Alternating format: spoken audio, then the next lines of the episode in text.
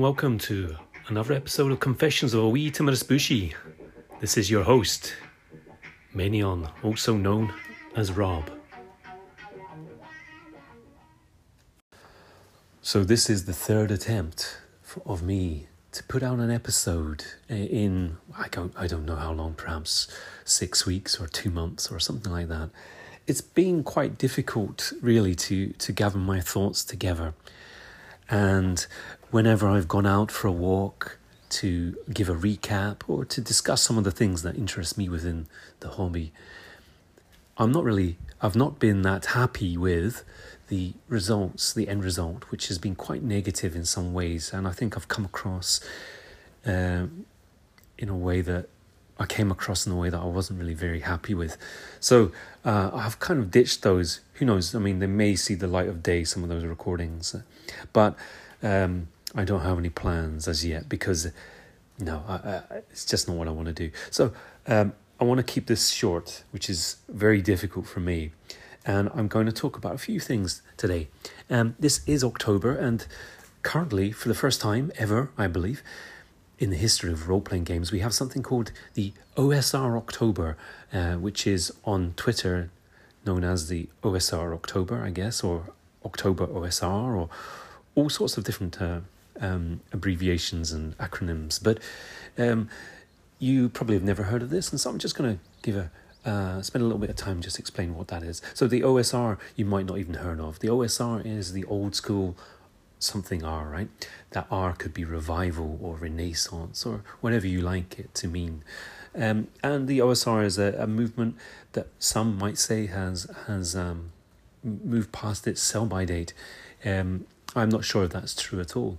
Uh, I think the old school Renaissance started in the early 2000s, uh, early to mid 2000s.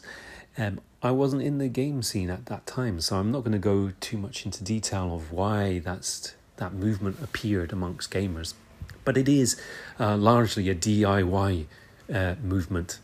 That is to say, people started to say, well, let's get back to the roots of the game, where people actually made their own content, they made their own dungeons, they uh, they developed their own home rules, and sometimes they would put them into magazines, and that's the kind of movement that the OSR is. Um, it revolves around.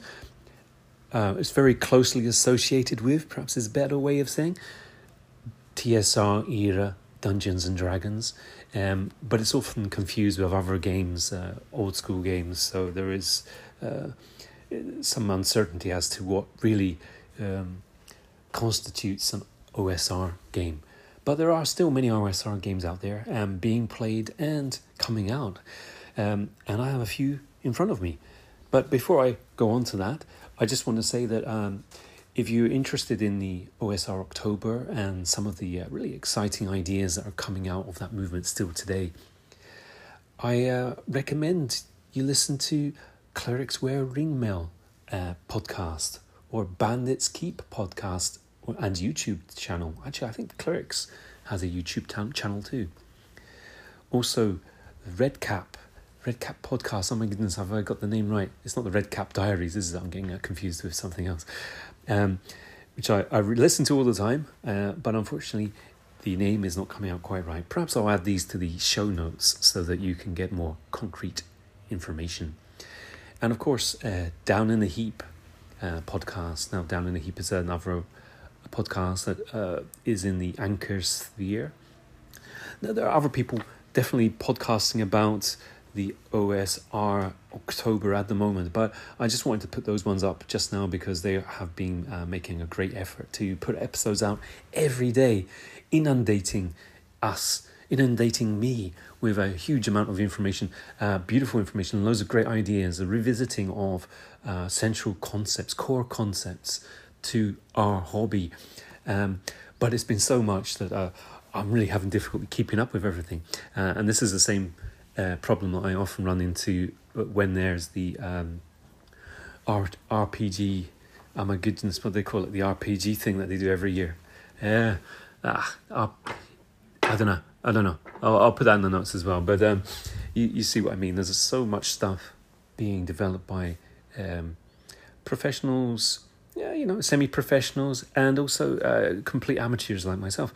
Um, I'm not putting it much out. This is my attempt to sort of contribute to the OSR October in a very limited way. So, if you want to get more of the nitty gritty, some more detail, and some more ideas about what OSR October is, and some of these wonderful ideas that are still buzzing around um, the the let's call it a community for argument's sake. Um, yeah, give give those guys a listen. Right, I want to get on to the next topic.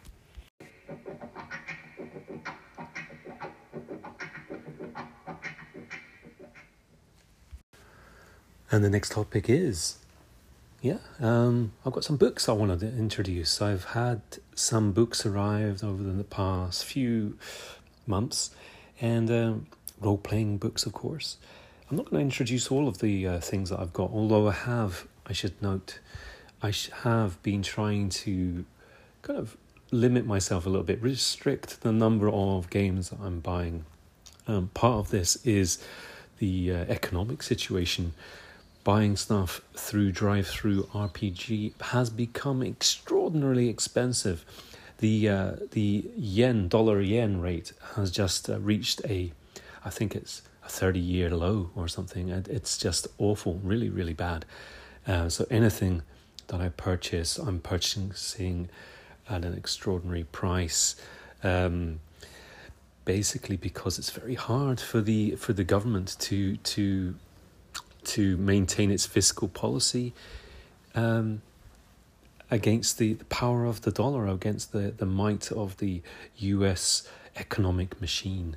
Um, and I know other currencies are also suffering from this. So this is uh, quite quite unusual times. Uh, um, and I know nothing about economics. This is not an economics um, podcast, so we'll, we'll leave that there. But yeah, for that reason, um, and also for um, I guess um, other reasons, the, the fact that I I really don't need all that much stuff um, in my life. Uh, so I want to I don't want to use the word declutter, but I certainly want to to decrease the, the number of games that are on my shelves and, and focus on the stuff that I have as much as possible. But there will always be one or two things that catch my eye, and this is one such uh, event.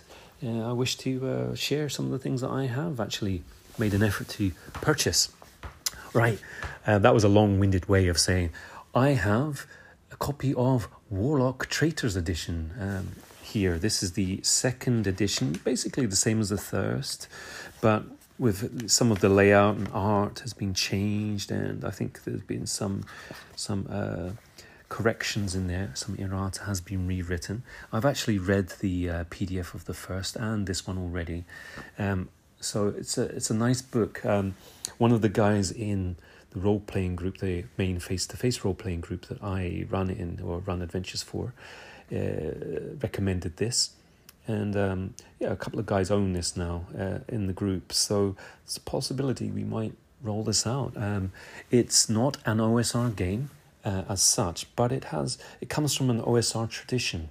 Um, the game, as I understand it, draws very strongly upon um, some of the like the core mechanics of fighting fantasy, the fighting fantasy game books, and introduces some other ideas, including the skills and occupation uh, based uh, system ideas from early Warhammer Fantasy roleplay. Um, and by combining those two uh, kind of slightly disparate ideas, it comes up with a, a game that's quite um, simple to play but has some depth to it. So, a very interesting game. Um, and if I get this to the table, I'll no doubt become quite enthralled with it and subject you all with various reports and recaps upon that system, about that system. Um, the next thing I have up for you is a game um, called the Black Sword Hack. It says here, a game by Kobayashi, made Kobay, Kobayashi, very Japanese. I can't understand why I didn't manage to pronounce that better. Um, made with the Black Hack. So it's using the Black Hack rules, which I've never um, actually bought or owned, but I have on high authority that it is a, a fantastic, uh, very simple um, system that draws heavily from Dungeons and Dragons, but develops the ideas in a slightly different direction. So again, is this OSR? Is it an old school, uh, old school uh, Renaissance game? Um, or is it not? Because while it does draw very heavily on the TSR um, era Dungeons and Dragons system. It spins it in a very different uh, direction, a different way. So um, I have perused this. It's full of tables. It's basically I should really uh, describe why what it is. It, it's a again like most of my games. It's a fantasy role playing game, and this one is very much um, inspired by the books, the fantasy fiction of Michael Moorcock, uh, which is reason enough to buy it for me. And as I say, it has this very simple system. It's player facing, as the Black Hack is. That means the the DM, the, the games master or referee, whatever you want to call it, doesn't roll attacks against the players. The players roll defenses, and if they fail their defense, they roll damage that they take from that monster, uh, which is a, uh, quite an interesting idea. So you know, the, the the games master never kills players in this game. It seems. Um, and uh, it has loads of ideas, loads of tables for creating your world and villains, and also uh, magical swords, rune swords, particularly feature in this game. So uh, quite an interesting system. No idea when I'll get that to the table, if ever. But if um, if I start running games, there's certainly a lot of material there that I can recycle and adapt to whatever uh, old school style game that I might be running. It's quite a slim volume. I got it in paperback as opposed to the hardback of Warlock, and it only comes to about 73 um, pages. I think it was very, very cheap, um, or it should be fairly cheap. So you could probably pick that up on DriveThruRPG. Um, not sure if you can get it from Amazon. Uh, certainly, if you're in America, these things are going to cost you a great deal less. So, um, Next up, and this is something that did cost me an arm and a leg, and uh, actually I've still got to settle some of the uh, the bill for this. It's a copy of The Lost Dungeons of Tonisborg by Craig Sven. I can't I can't speak or read. Greg Svenson.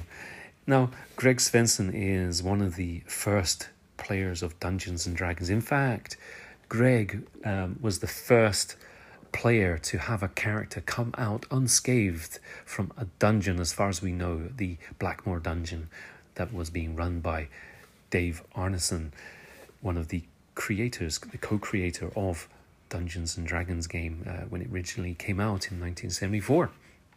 So, the Lost Dungeons of Tonisborg is an official Blackmoor setting, apparently, which is uh, wonderful. And the dungeon actually dates back to 1973, making it well, pre Dungeons and Dragons, and uh, also one of the one of the oldest uh, fully sort of extent dungeons uh, that we have from those early days. Um, yeah, I, I can't imagine. I guess Blackmoor has been fairly well developed in various publications, but I'm not quite as knowledgeable on that. Now, this game, um, this is a game actually, yeah. So it's a book, it's a dungeon, but it's more than that. It's more than that. And I should really devote a whole episode to this. Um, basically, uh, there are three parts to it it's uh, history. The first part is about the history of the book and the dungeons and so on. The second part is about uh, old school play. Um, it's looking back on the on the um, the gameplay, how you actually run the, the words are eluding me today. How you actually run a role playing game, a dungeon crawl, and all these other ideas that are really central to the fantasy role playing experience.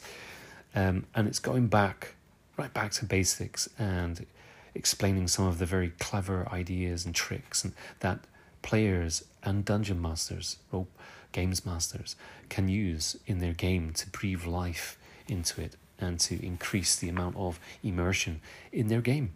So that's the second part. The third part is the actual dungeons. There are 10 levels to this dungeon. Um, I'm not sure how uh, how developed it is, but the, the, the original maps are in here as uh, colored plates, and it also has beautifully uh, redrawn uh, maps. Now, the, the maps are quite fascinating because they're not like the typical Dungeons and Dragons maps of the the late 70s or early 80s that we're all very uh, fond of or, or, or, familiar with, if not fond. Um, they they they they are full of all sorts of kind of oblique angles and uh, and yeah, like um, not not the typical east west north south kind of um, layout at all. It's a much more kind of uh, organic, perhaps, or or um, angular is probably a better word. Um, dungeon layout, um, and um, quite fascinating. It looks. The idea is that you build the dungeon partly yourself. So the the, the basic um, treasure and the monsters and what uh, traps and so on are keyed into the dungeon. Um, but the idea is that you develop the dungeon, you adapt it to your needs, and also that you uh, organically, I've used that word again, organically develop the dungeon as a living thing um, as your players continue to delve within it. Um, so that's an interesting idea is that the dungeon is a continuing um, venue for the adventures of your characters, that they continue to raid into the dungeon for specific reasons, uh, to gather certain items or information, perhaps just to gather treasure or whatever. Um, but that it's continually evolving and adapting. Um, you know, any DM worth their salt is familiar with this idea, but the way it's presented here in this book is uh, very f- refreshing indeed. Uh, and the whole book is is written for people who have a familiarity with role playing games to a certain extent, but they might be quite new to it. Um, and if you want to make a dungeon, uh, if you want to run a dungeon adventure, this is not an not an inexpensive way of doing it, but it is a very full experience because after the dungeon we then have full rules of play. Um, now these come from something called the um, Z rules, I guess, the zero edition rules um, that have been put out previously, and they're more fully developed here. They're kind of like pre um, pre-released D and D first uh, zero edition rules, plus a lot of home rules that would have been used at the time around the time. Um, I'm not fully fully uh, aware or certain whether these rules are the rules that were kind of rules that were being played by the Blackmoor group back in the early 70s or not. Um, but they do look very interesting indeed. Um, and if you know anything about the uh, OD&D, the original Dungeons and Dragons rules, well, these seem a little bit more robust, um, a lot more fleshed out, and uh, very, uh, very interesting indeed. So that's something I really need to um, do a whole episode on. Um, then it's at the end. It's got a uh, part five is the treasure, including magic items. Um, as I said, it's a full game dungeon, everything, and and system of play, uh, philosophy of play, if you like. Part uh, six is the creatures fantastic and mundane. Part seven is the book of spells, fantastic right at the end. Some interesting changes there. I see clerics have access to sleep spells. There's no magic missile that I can see. Uh, quite interesting. Uh, part eight are the appendices. Um, so there's some additional rules here. Some of them added in by Griff. Um, Griff, you may know, is the one of the directors, the creators of Secrets of Blackmoor documentary, a, a fantastic documentary. I thoroughly, thoroughly uh, recommend that. I have actually meant, talked about that in uh, previous episodes of this podcast some time back. Um, and uh, yes, uh, there's a recommended uh, list of uh, further resources as well. Index list of tables, uh, a wonderful book, but as I said, uh, not for the not for those struggling struggling day to day. It's quite expensive, but a full game, a full game and setting, and the tools for you to create a campaign going forward, and a campaign that is very much rooted in that old school tradition, which is what this uh, episode is largely about. So, if you have any um, anything to add about these um, books, or if you'd like to know more about any of them, I'm very happy to devote an episode to discussing the rules of these games. I understand that simply going through the my purchases like this is uh, not so useful to you. But you know, let's use it as a springboard. Um, now there have been some changes to uh, to the anchor system that it's no longer easy to call in, but you can still catch me. You can still contact me rather. Um, and I'm going to discuss that a little bit towards the end because I want to move on to the next session before this takes up too much time.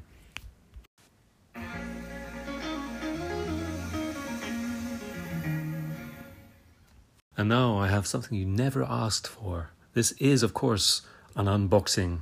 Now I have no idea what's in this box, and of course you can't see it, so I can always delete this afterwards if it's uh, something that's completely irrelevant. But the unboxing is a, an old tradition, of course, and this is an old school Renaissance October uh, episode, and this goes out to Jason, who I think is probably the first person to do um, this kind of uh, unboxing through the uh, through through the medium of podcasts. So um, you have him to blame. Okay, I've got my knife here. I'm cutting to the side. Um, I'm not going to cut away. I'm cutting away from me, but to the side. All right, Jason. Okay, so I've got the box here. I'm just gonna slice this. I don't know if you can see if I can get the sound there for you, because you know you need the sound, right? And let's open it up. It's a very big box. It's from Kuroneko, Kuroneko Takkyubin.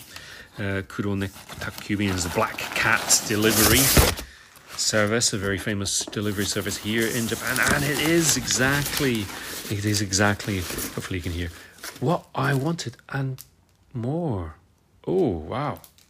oh, okay. All right. I am pleasantly surprised, and this looks in fantastically good order. Okay, you need a description of this. I've got to be very careful now. I ordered a copy of the third edition RuneQuest uh, box set. Well, a book of Griffin Island. Uh, Griffin Island is a, a campaign setting.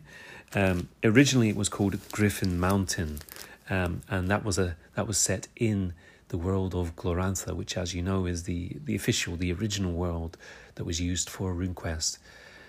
Now, when it came to third edition, RuneQuest was being printed by Avalon Hill, I guess licensed out by Chaosium. Uh, in the UK, it was basically uh, under the it was licensed to Avalon Hill and Games Workshop, and Games Workshop was in charge of uh, really putting that out to the British market. But what I have here is the American edition of the third edition RuneQuest Griffin Island. So they changed the name from Mountain to Island, and they took it out of Glorantha, and it's a full box, and it looks like it's in tip top condition. I don't know how old this is. I think it's possibly 1981. Um, it has no, it has 1986 copyright on the back. I don't see any wear and tear on the corners. Oh my goodness, it looks like it's brand new. Um, it was listed as good condition. Now, on most things uh, on Amazon or uh, if I'm ordering from overseas, if it says good, it's usable. you know, this looks like it's in near mint condition. All right, we'll see though. We'll see. So I'm going to have to open it up now, and this is going to be a longer, longer one than I expected. Um, I'm going to take off the plastic wrap, um, and and then I'll get back to you once I've freed everything from its uh, from its um, you know uh, bonds. So one moment. Okay, and I'm back. Well, quick shout out to the Traders Guild. The Traders Guild is a online shop um, in Japan here. Um, it is Traders Guild. I'm just giving you the the English pronunciation, but it is actually an English word in the English words. And uh, yeah, it looks like they carry all sorts of old school games, fantastic, and imports from uh, from overseas, old school games from in English. So that's fantastic. I definitely need to check that out. Uh, and it's thanks to them, as far as I can see, that I have this game. Um, so I got it from Amazon Japan, but Amazon Japan has all these um, works for all these different companies. Uh, here we go. Game Booker is actually the the uh, store that I went through. Um, it's a local store. I guess Amazon takes a cut. Can't help. Can't have everything. Um, but wow. Okay. Okay. Oh man, there's still got all the the original kind of questionnaires and stuff in this box. The box is in perfect condition. Um, I'm taking the lid off. The lid, all right, I'll give you. It's got the um, it's got Griffin Island at the top. Our our RuneQuest gateway. It says Griffin Island is a supplement to the RuneQuest role playing game. You must have a copy of either the RuneQuest Players box or the RuneQuest Deluxe box in order to fully use Griffin Island. Well, I've got both of those. Wonderful. Okay, it's a wilderness campaign for RuneQuest apparently. Um, wonderful. Right. It smells a little bit musty. It's been away in storage for some time. And I've got a pack here in plastic again. The bottom of the box has um, a description, as you'd expect, of the product. It's got one of the maps of uh, one of the localities. This has been moved from part of the continent of Genertela, if that's pronounced correctly, uh, in Glorantha to an island so that players have to work within confines uh, rather than uh, tr- able to travel across borders.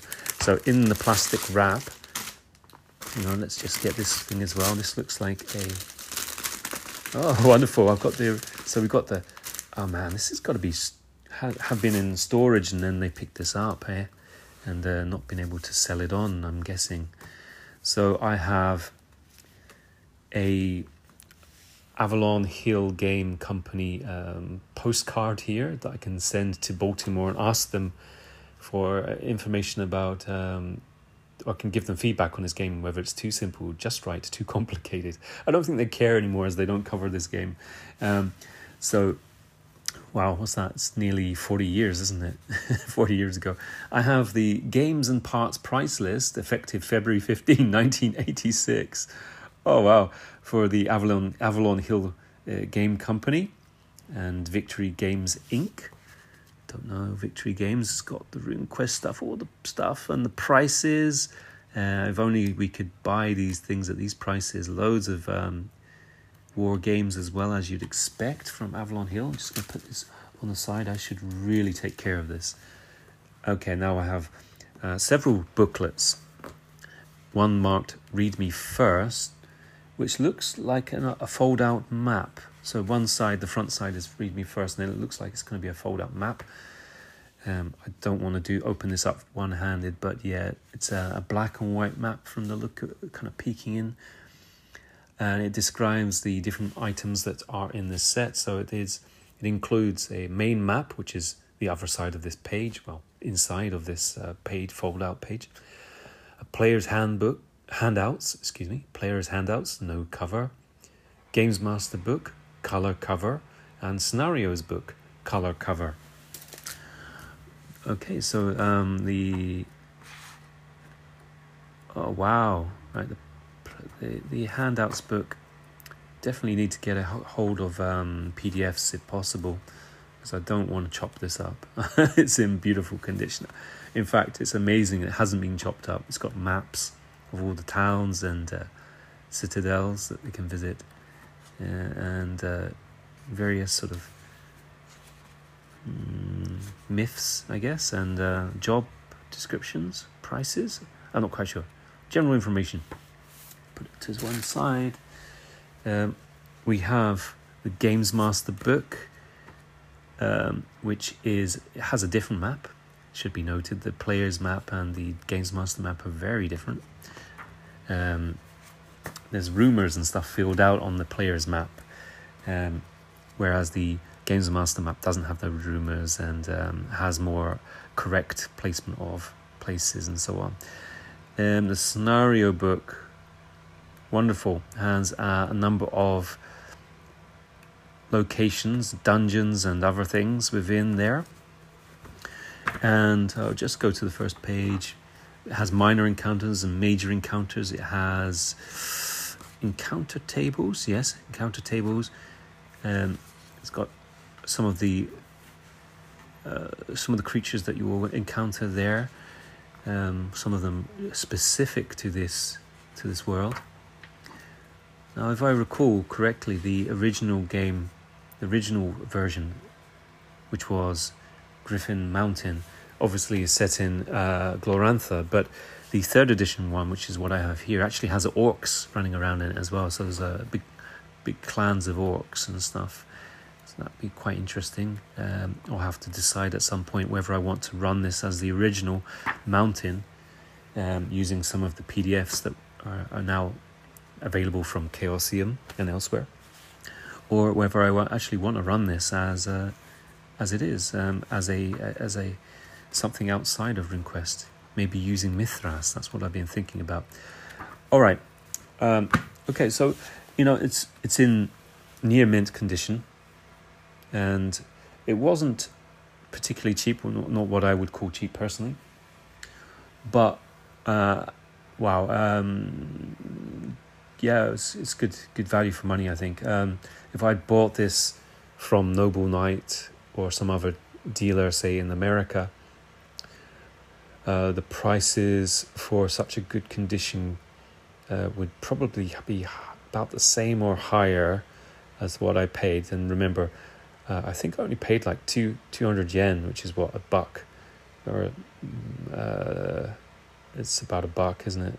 Yeah, just over a buck for postage.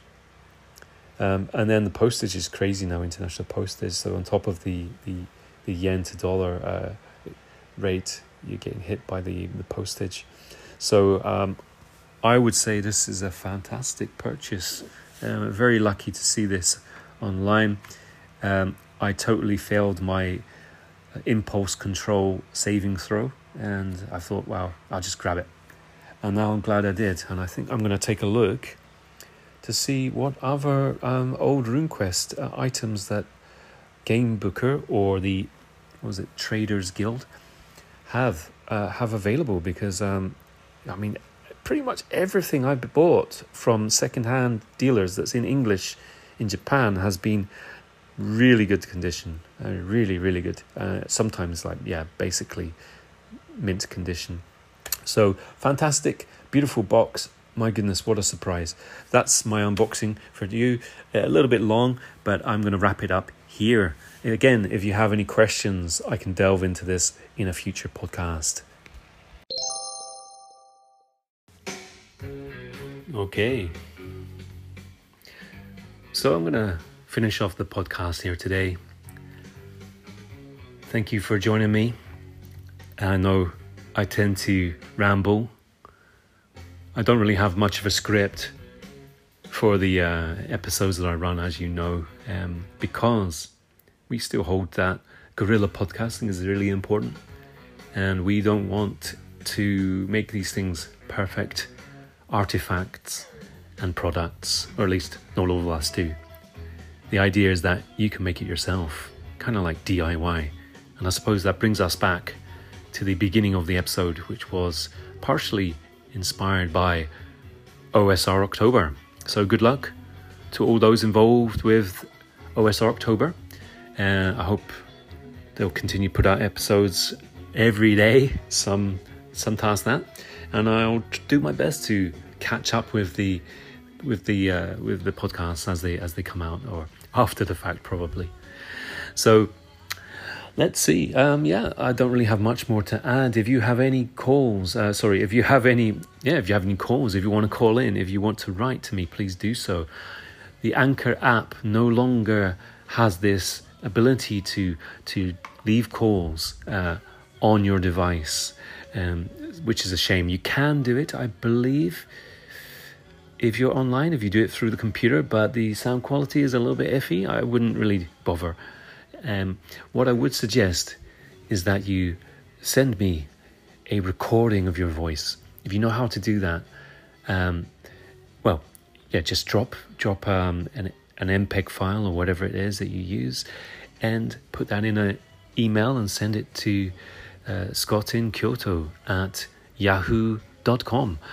Scott in Kyoto, that's S C O T, 1 T, in, I N, Kyoto, K Y O T O, all as one word, at yahoo.com.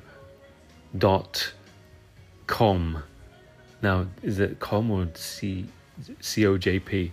That's something I'm going to have to check. But I'm thinking it's dot .com, not dot .co.jp. Yeah, dot .com, yahoo.com. that's one way you do it. So um, if you don't know how to do that, well, you know, you just get on your phone. If you have a phone, uh, if you have access to to these uh, crazy little terminals that we carry around with us, you just uh, if you know how to record your voice.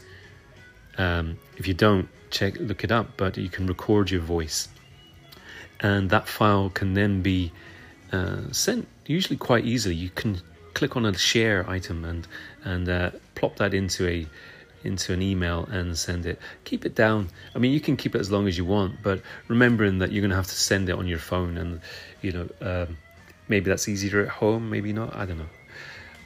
Um, the smaller the file, obviously, the less hassle we'll have if it, uh, if it if it's really long and it goes over the the limits that are set for email communication. Right that was a long way of saying drop me a call, wasn't it? Uh, you can also contact me as old at old shabby gamer. I am I go under the name of Menion on Twitter and at old shabby gamer. Old shabby gamer, one word, is the tag that I use. You can contact me there. You can send me private messages.